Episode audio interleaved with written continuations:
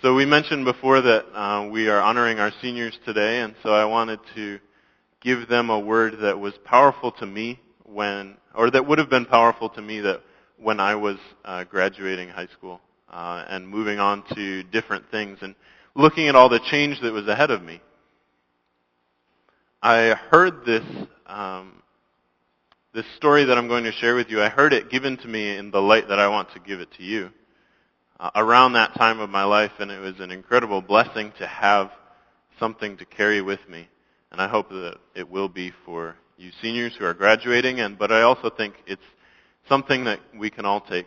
Uh, a word about faith, um, a word about what God can do for us. So, once again, I'm grateful to be before you, and I want to open the scripture for us. I believe that the scripture is meant to preserve stories that happen to other people. And they're stories that tell what God did in other people's lives and that preserve for us the memory of who God was in their situation. Once we know who God was in their situation and what happened, then we can know who God is in our situation and what can happen for us. So I want to open the scripture for you in that way today. And before we do that, I want us to bow our heads and pray. God, thank you for your scripture. Thank you for sharing it with me in such a powerful way uh, that it has changed my life. I pray that it, you will help it to change the lives of those who might hear it today. We lift this message up to you and we lift our own hearts up to you for changing and shaping. Help us to be open and help us to hear the message as a word for us and then as a word that we can share with others. We thank you and we praise you and we pray these things in your name. Amen. So what does faith take? There's this story in Acts chapter 27 that explained to me a lot more about what faith took, and it taught me that rather than asking the question, what does faith take? Maybe a better question is, what does faith not take?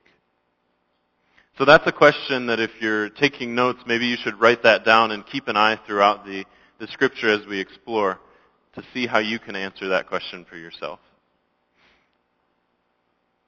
So I wanted to begin by giving you a bit of background for this story. this here is a map of Paul's journey. And so this is the journey that he's about to go on in Acts 27, uh, which is the passage that we're looking through. So if you're following along in a Bible, please, you can open that. There's some under your seats. You have your own. Acts chapter 27 and will be the main focus and we'll be pulling from a couple different places um, throughout the throughout uh, Acts as well, starting back in chapter 21. That's where the context for this particular story actually starts to build. And Acts chapter 21 all the way through 28 are about Paul's last journey. In 21, he starts beginning to head back to Jerusalem. And so he, he travels and he reaches a certain place. So we'll come back to this one later on, uh, and I'll explain uh, the the journey that he goes on as as we begin to explore. Um, and I suppose I wanted to say this before I got any further.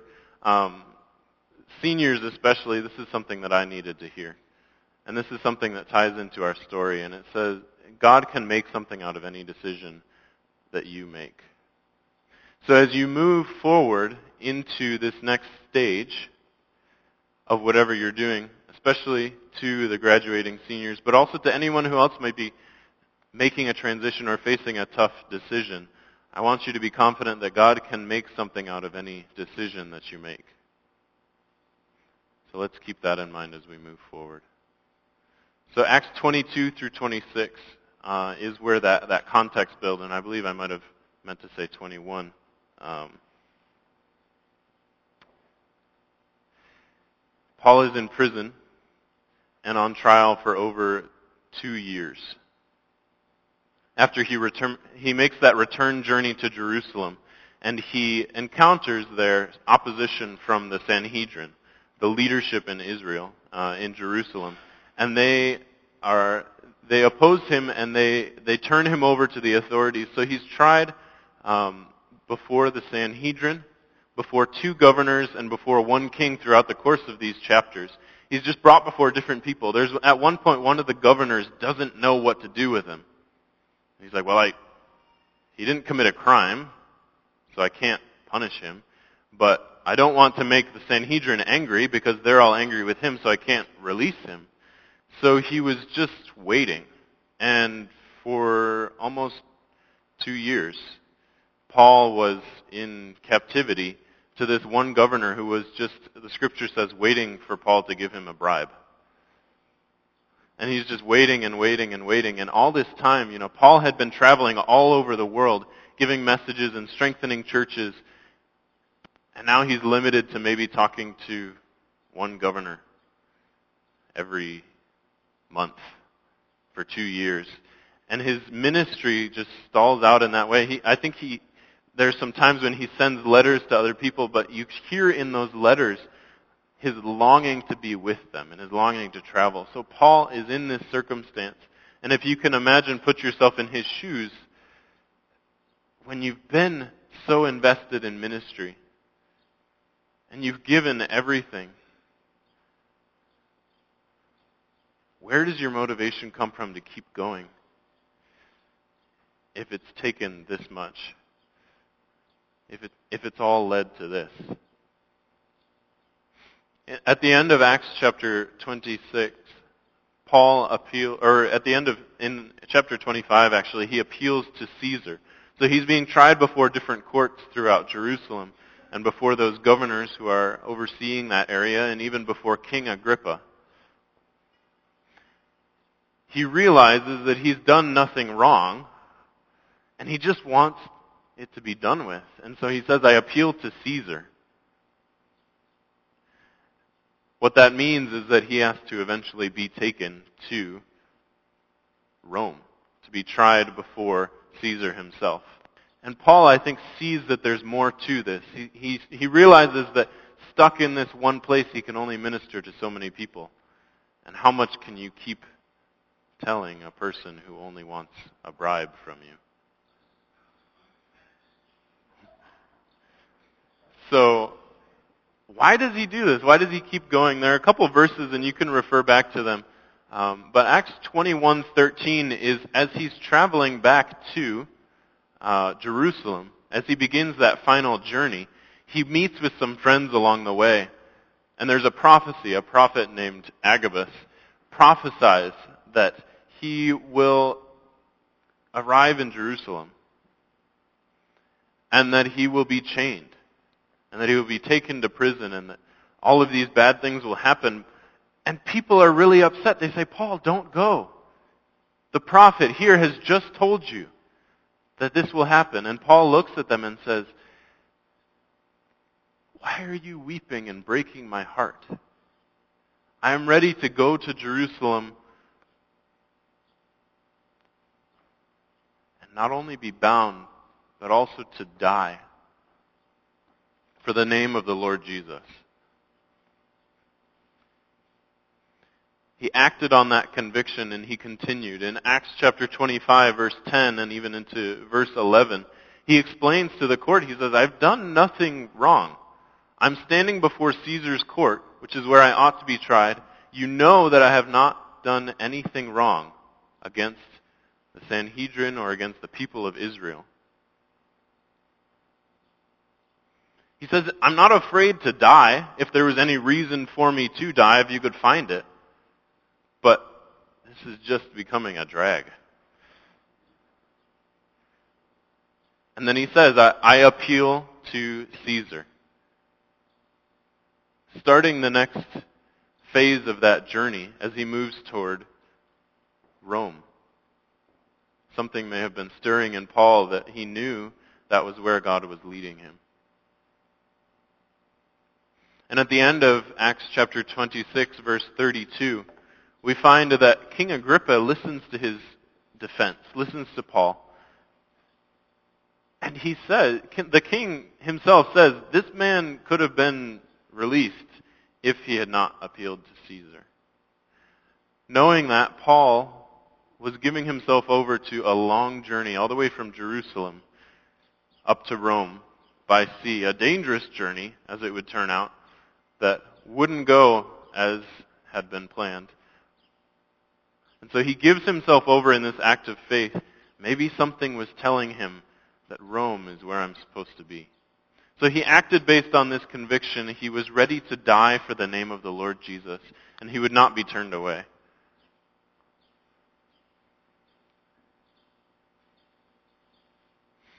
So Acts chapter 27 verses 1 through 12, this is where we'll go back to this slide. And I don't know how well you can read those small names, but he, the, the red line is his route of travel. They start down in Jerusalem and they travel up the coast. It says they boarded a ship from Adramyttium about to sail for ports along the coast of the province of Asia. This is the beginning of uh, Acts 27. And they, they begin to sail up the coast. They visit those ports. As they're traveling, the centurion actually allows Paul to go and see some of his friends when they stop at the place called uh, Sidon, which you may be able to see up there. So they stop briefly at Sidon over on the right hand side, and they they put out to sea again, and they pass and ex- they pass to the lee of Cyprus. It explains that the winds are not favorable for traveling. So they pass to the lee of Cyprus. Then they go across the open sea up there underneath Pamphylia, uh, and they travel. As they keep going, they, they get all the way to Cnidus, which is on the, what would that be, the, the southwest coast of that area of Galatia. Um, by then, things are getting really rough. They pass to Crete, and they're able to make it all the way to Crete, which is that long island in the middle. And they they come to a place called Lasea, um, or near the town. Of, they come near Lasea to a place called Fair Havens. At Fair Havens, they they face a decision, and Paul says, Paul actually says to them, "Men, I can see that our voyage is going to be disastrous." And bring great loss to ship and cargo and to our own lives also. But the centurion, instead of listening to what Paul said, took the advice of the pilot and the owner of the ship.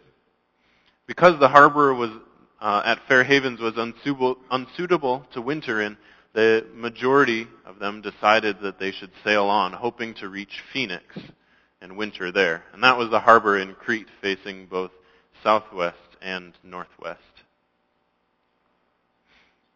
So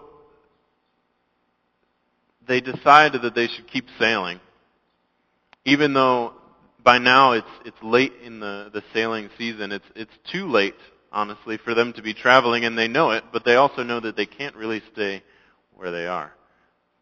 So Paul warns them that they shouldn't go, but faced with little choice, they they decide to sail on. The boat is going, and they don't know when another chance when another boat will come by that's headed that way, so they decided to to take the risk. So they start sailing along the shore of Crete, and before very long, the scripture says, a gentle south or oh, a gentle south wind began to blow, so they, they take their opportunity and they sail along the shore of Crete.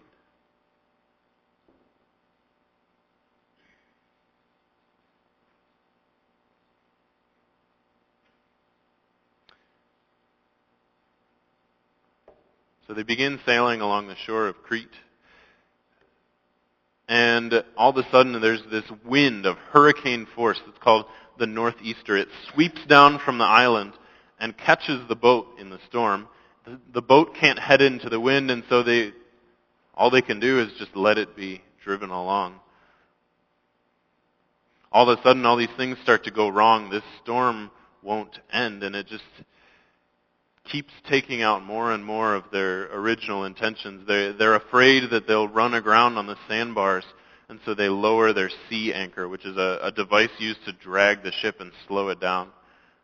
So they're just trying to go as slow as they can. They're, they can't even make the lifeboat secure. The, the wind is so wild and the water is so wild that they, they pull it aboard.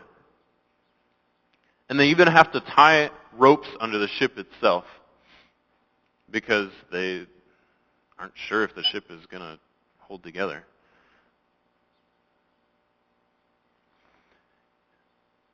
It says that they took such a violent battering from the storm that the next day they began to throw the ship's cargo overboard. And on the third day, they began to throw the ship's tackle overboard with their own hands. And it says that when neither sun nor stars appeared for many days and the storm continued raging, we finally gave up all hope of being saved. So they're in this dire circumstance. And there are a couple things that I want us to pick up on. They let go of some things throughout this journey. First, they let go of the cargo. They are a merchant ship sailing for Italy. The, the purpose of their journey is to get that cargo there and to make their money by selling it there. So letting go of the cargo is like letting go of the purpose of their journey. They let go of the tackle on the third day because there's just no use for it anymore. And they need to lighten the ship. So they throw it overboard. They tackle their means of doing things themselves. Their way to get the job done. And they just can't do it. They realize that the, sh- the storm is too strong for them. So they let it go. That was their means for controlling what was going on on the ship.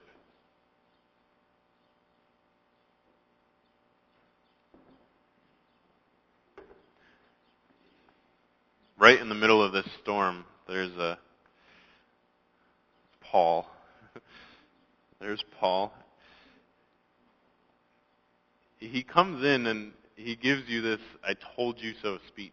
Because remember, he had told them, I'm not going to or I, I don't think we should take this journey. I think this is a bad idea. This is after the Day of Atonement, which is late in the sailing season, is basically what that is saying. And this is too dangerous. So Paul has already, you know, washed his hands of any guilt in this. But he's not content with that. He continues on. And in this section, if you'll look at um, verses uh, 27, verses um, 21 through 26. Not only does he give this I told you so speech, but the first sentence in there, it says, after they had gone a long time without food, which you know is just the best time to talk to a bunch of angry sailors and say, I told you so. Don't try that. Paul says, after they had gone a long time without food, Paul stood up before them and said, Men, you should have taken my advice. But, he says, but keep up your courage, men, for I had a vision, is what he goes on to say. Last night an angel of the God whom I serve and to whom I belong stood beside me and said, Do not be afraid, Paul. You must stand trial before Caesar, and God has graciously given you the lives of all who sail with you. So he turns to the sailors and he says, So keep up your courage, men. For I have faith in God that it will happen just as he told me. Nevertheless, we must run aground on some island.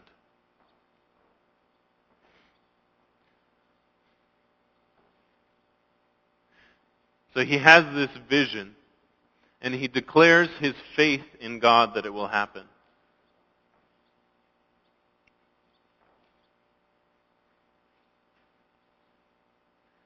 and that it will happen in spite of their circumstances. No matter what is happening, Paul has faith that God will carry him throughout this journey that he sensed was beginning a long time ago. This angel has told him, you must stand trial before Caesar.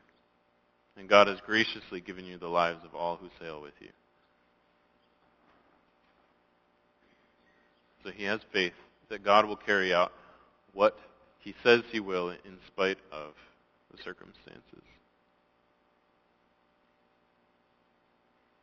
But he says, nevertheless, we must run aground on some island. So he knows that this tragedy is coming. He knows there are consequences for the circumstances.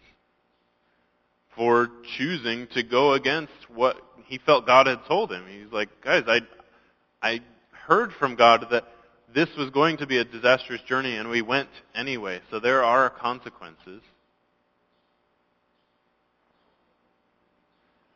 But I also believe that we will be okay. So Acts 27, uh, verses 27 to 44 is where you can look now. And that details, uh, that gives the details of the shipwreck. It was the 14th night of the journey of this storm. Not just the journey, but the 14th night that they've been caught and carried along with this massive storm that's sweeping across the sea. He says they were still being driven across the Adriatic Sea when about midnight the sailors got the sense that they were approaching land.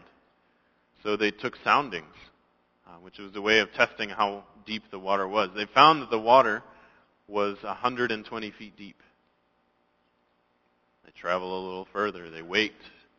They don't know. They take soundings again, and they find that the water was 90 feet deep. So they know that they're approaching land, and they know they're running out of time to do something. So fearing that they would be dashed against the rocks, it says, they dropped four anchors from the stern and prayed for daylight, just trying to bring everything to a halt and wait until they can see what's out there because they just don't know. So here they are sitting in this storm with four anchors dropped there. All of a sudden, there begin you begin hearing this this muttering and these secrets being passed among the, the sailors. It says that the sailors, the crew members, aside from the merchants, aside from the other people there, begin to make a plan. And it says, pretending that they were going to drop some anchors from the bow, they went they went to the bow and they, they since they had brought that lifeboat on board earlier, they, they begin to put it back down into the sea very quietly. Somehow Paul finds out about this and he says to the centurion and the soldiers, unless these men stay with the ship, you will not survive. Part of the deal, apparently, is what Paul has learned is that all of them have to be saved in the same way, and it's not going to be by their effort or by their own means of escaping. So he says to them, if any of these sailors who are hatching this plan escape, none of us are going to live. This needs to happen all together. And so the sailors, excuse me, so the, the soldiers, in this crazy moment of faith, listening to this one man who says he had a vision about an angel in a God in which they don't even believe, listening to this one man, they, they step out in faith and they cut the ropes that are holding the lifeboat. And the scripture says they let it drift away, which I can only imagine watching your only lifeline just drift into the sea.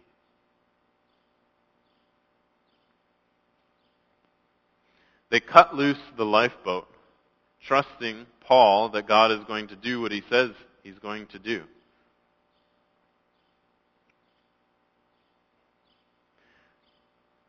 Just before dawn, Paul urged them all to eat. For the last 14 days, he said, you've been in constant suspense and have gone without food. You haven't eaten anything. Now I urge you to take some food. You need it to survive. Not one of you will lose a single hair from his head.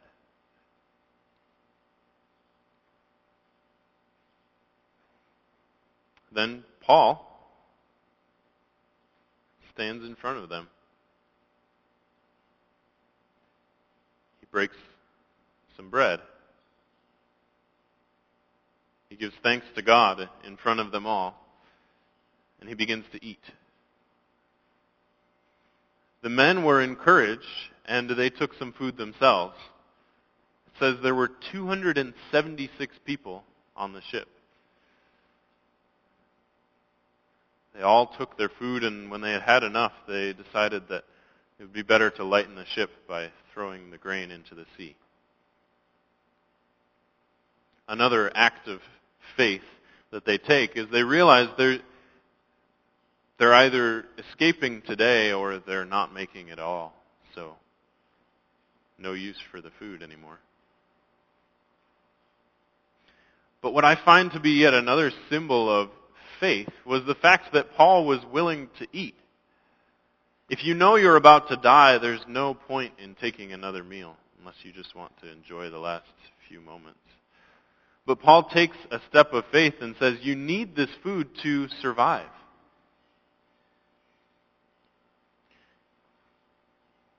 He knows that they're going to survive because he has faith. And so he starts that act of faith by taking some food himself. The men are all encouraged, and they do so as well. When daylight came, they didn't recognize the land, but they saw a bay with a sandy beach where they decided to run the ship aground if they could.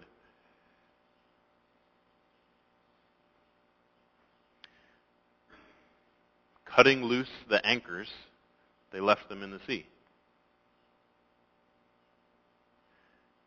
And at the same time, they untied the ropes that held the rudders. Then they hoisted the foresail to the wind and let the ship be driven along. And they made for the beach. But the ship struck a sandbar and ran aground. The bow stuck fast and the stern was broken to pieces by the pounding of the surf. The soldiers planned to kill the prisoners to prevent them from swimming away and escaping. But the centurion wanted to spare Paul's life and kept them from carrying out their plan. So he orders those who can swim to jump overboard first. And anyone who and get to land if they can, and anyone who has not, anyone who cannot swim, he says, find a piece, find a plank or a piece of the ship, and get to the land that way. And it says that in that way, all of them, all 276 of them, reached land safely. A couple other things that they gave up along the way was the grain, and we talked about how that was an act of faith. Realizing that God was going to carry out his plan or they were going to die. Putting their hands up like this and saying, okay, I can't do anymore. It's God is going to save us today or we're going to die. And they gave up what sustained them and they asked God to do that for them. They cut loose the anchors that were holding them. Just last night they were afraid that they would run against the rocks because they didn't know what was there. And the daylight has revealed a sandy beach. So they just cut the anchors. They don't bring them back on board. They want the ship to be lighter. So they leave the anchors in the sea behind them. The one thing that had been tying them down and that just a few moments later had been the only thing keeping them safe. So they gave up their security. And then they untie the ropes that held the rudders, giving up any control over where the ship was going, and trusting that the wind would be favorable to get them to the beach. So they gave up their control. Not only did they give these things up, but they ate. As we talked about, that was the, their sign of faith that Paul led them through. They spared the prisoners. If you're a Roman soldier and the prisoners escape, when you get to Rome, you die because you let the prisoners escape. And so they risked their lives in that way, trusting that something would affect these prisoners, that God would help them when they got to Rome, or, or that the prisoners would stay together. And then the, the one that has stuck out to me the most, I think, in this passage is that they hoisted the foresail to the wind and made for the beach. That's the foresail on a ship. And they put it up, and it's just going to pull them wherever the wind puts them. So they, in this tremendous, to me, tremendous act of faith, they, they put this sail up to catch whatever wind is there without any anchors, without any rudders, without any control over this extremely light ship now that can be blown any way. They put the foresail up and they say, okay, God, take the ship.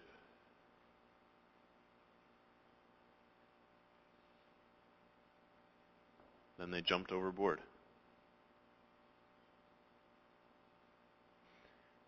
So they gave a lot of these things up on the way, and I've found in my own life that when I've had to take steps of faith, I've had to give those kinds of things up. I've found that part of where this story begins is also important. There are a few shipwrecks that are, or there are a few storms um, on the sea or on lakes or on whatever it may be, on bodies of water where that are recorded in the Bible. One is in Jonah. Um, the other, uh, the other one, which is told three times throughout um, Matthew, Mark, and Luke, is told um, there, and that's in the first one in Jonah. The story begins by Jonah not obeying God and going the opposite direction, the direction he's not supposed to go. And that shipwreck ends, or that near shipwreck, the ship threatens to break apart. That ship, or that, that storm ends the moment that Jonah is thrown into the sea, when he realizes that he is the one who's done something wrong. And everyone in that story is saved. And it's done by admitting that something's wrong by changing it. In the Gospels, the story is Jesus calming the waters. Jesus falls asleep in the front of the boat. And the disciples are going crazy. The, the storm is coming on, and they don't know how he's just laying there sleeping. And they call on him and they say, Lord, save us. And he wakes up and he calms the water and he says, Where is your faith? Another story about ships on the ocean that brings faith into the issue. And in this story in Acts 27, they're saved through their faith.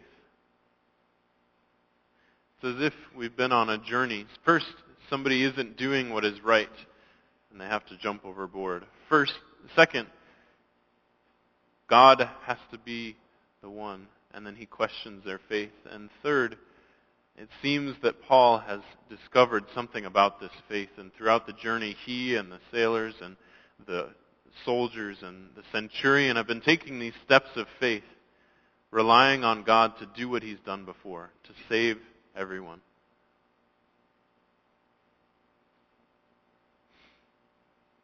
In my own life, I think what can be meaningful for the, the seniors is I found that as I went to, to school, I, I had to make some changes in my own life. As I went to Roberts Wesleyan, which is where I'm still at right now, I had to make some changes in order to take those steps of faith. And one was giving up this security. There were a lot of things that I never really talked with people about that I just knew about myself and I was okay with. And they weren't bad things. They were just hidden deep inside of me.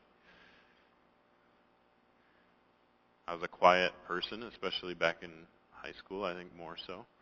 And I didn't share a lot with people. And so maybe the point that stands out for me the most is that to grow and begin to take a step of faith, I had to open myself and give up my security. So maybe those were my anchors that I was letting go of. To take the step of faith and to move forward into new relationships that since then I've stuck with and I've learned through. Giving myself over to new people was a step that God needed me to take and a step that took a lot of faith because it was something that scared me. As I can imagine being nervous about cutting off anchors and leaving them in the sea. And there may be something for each of you that comes and that you have to let go of yourself. For each one who is moving on to a new stage, or for each one who's looking for a way to grow in your faith, instead of asking, What more can I do? I think the first thing we need to ask is, What needs to go?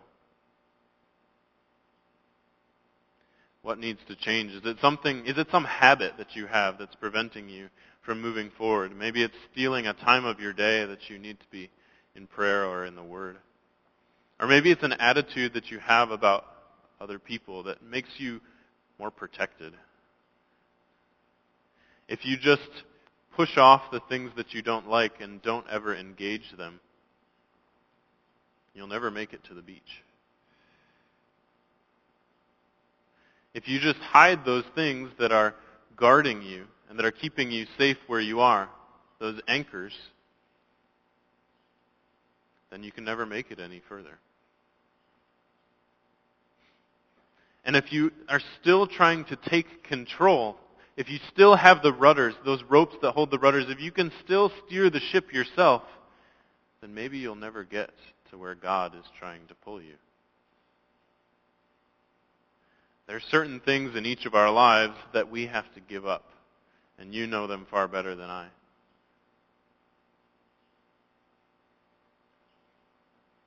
So I wanted to give us a chance to think through those as we finish.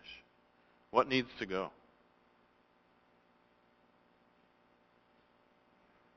So maybe this is something that you can write down for yourself and keep with you throughout this week. Or, or maybe this is something that you can decide and just remember. But ask yourself, God, what, what needs to go? And when you're ready, God, I am ready to give up my own purpose. This isn't about me getting my cargo to where it needs to be to get the money that I want. This is about me following God where He is leading me. This isn't about me being able to do everything. This isn't about me having control over what's going on. This is about me letting God take care of me.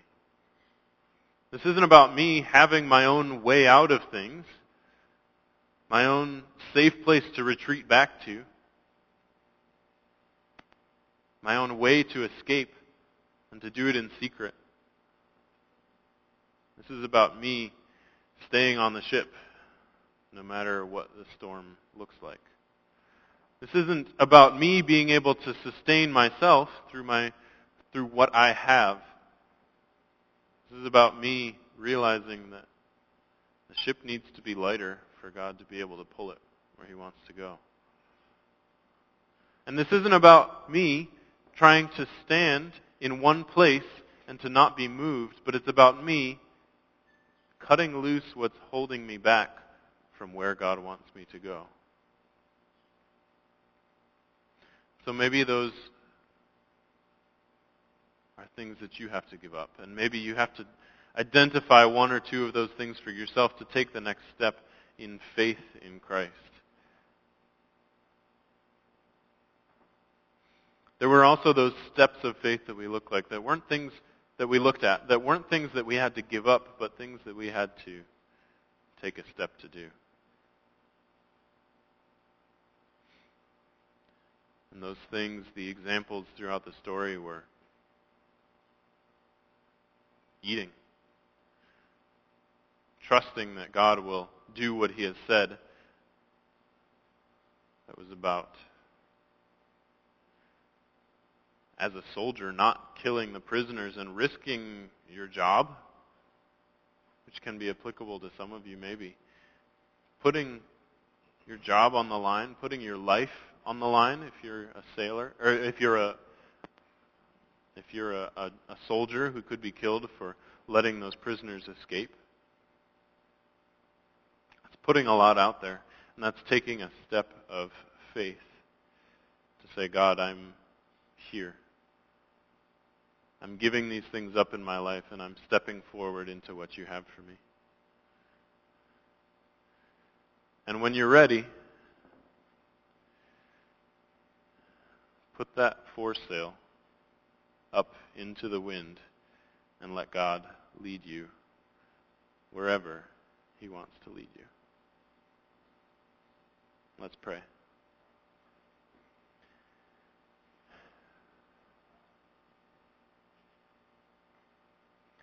God, thank you for how you have been close to us all the time. And now you have promised that you will be with us all the time.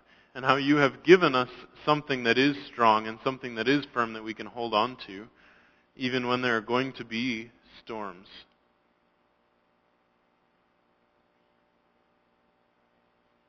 Even when there are going to be things that we have to let go of and things that are not going to be comfortable or easy, thank you for being close to us and being the one thing that we can rely on, being the promise that will carry us through whatever we're going through. God, there are people in this room that are going through things that not all of us know.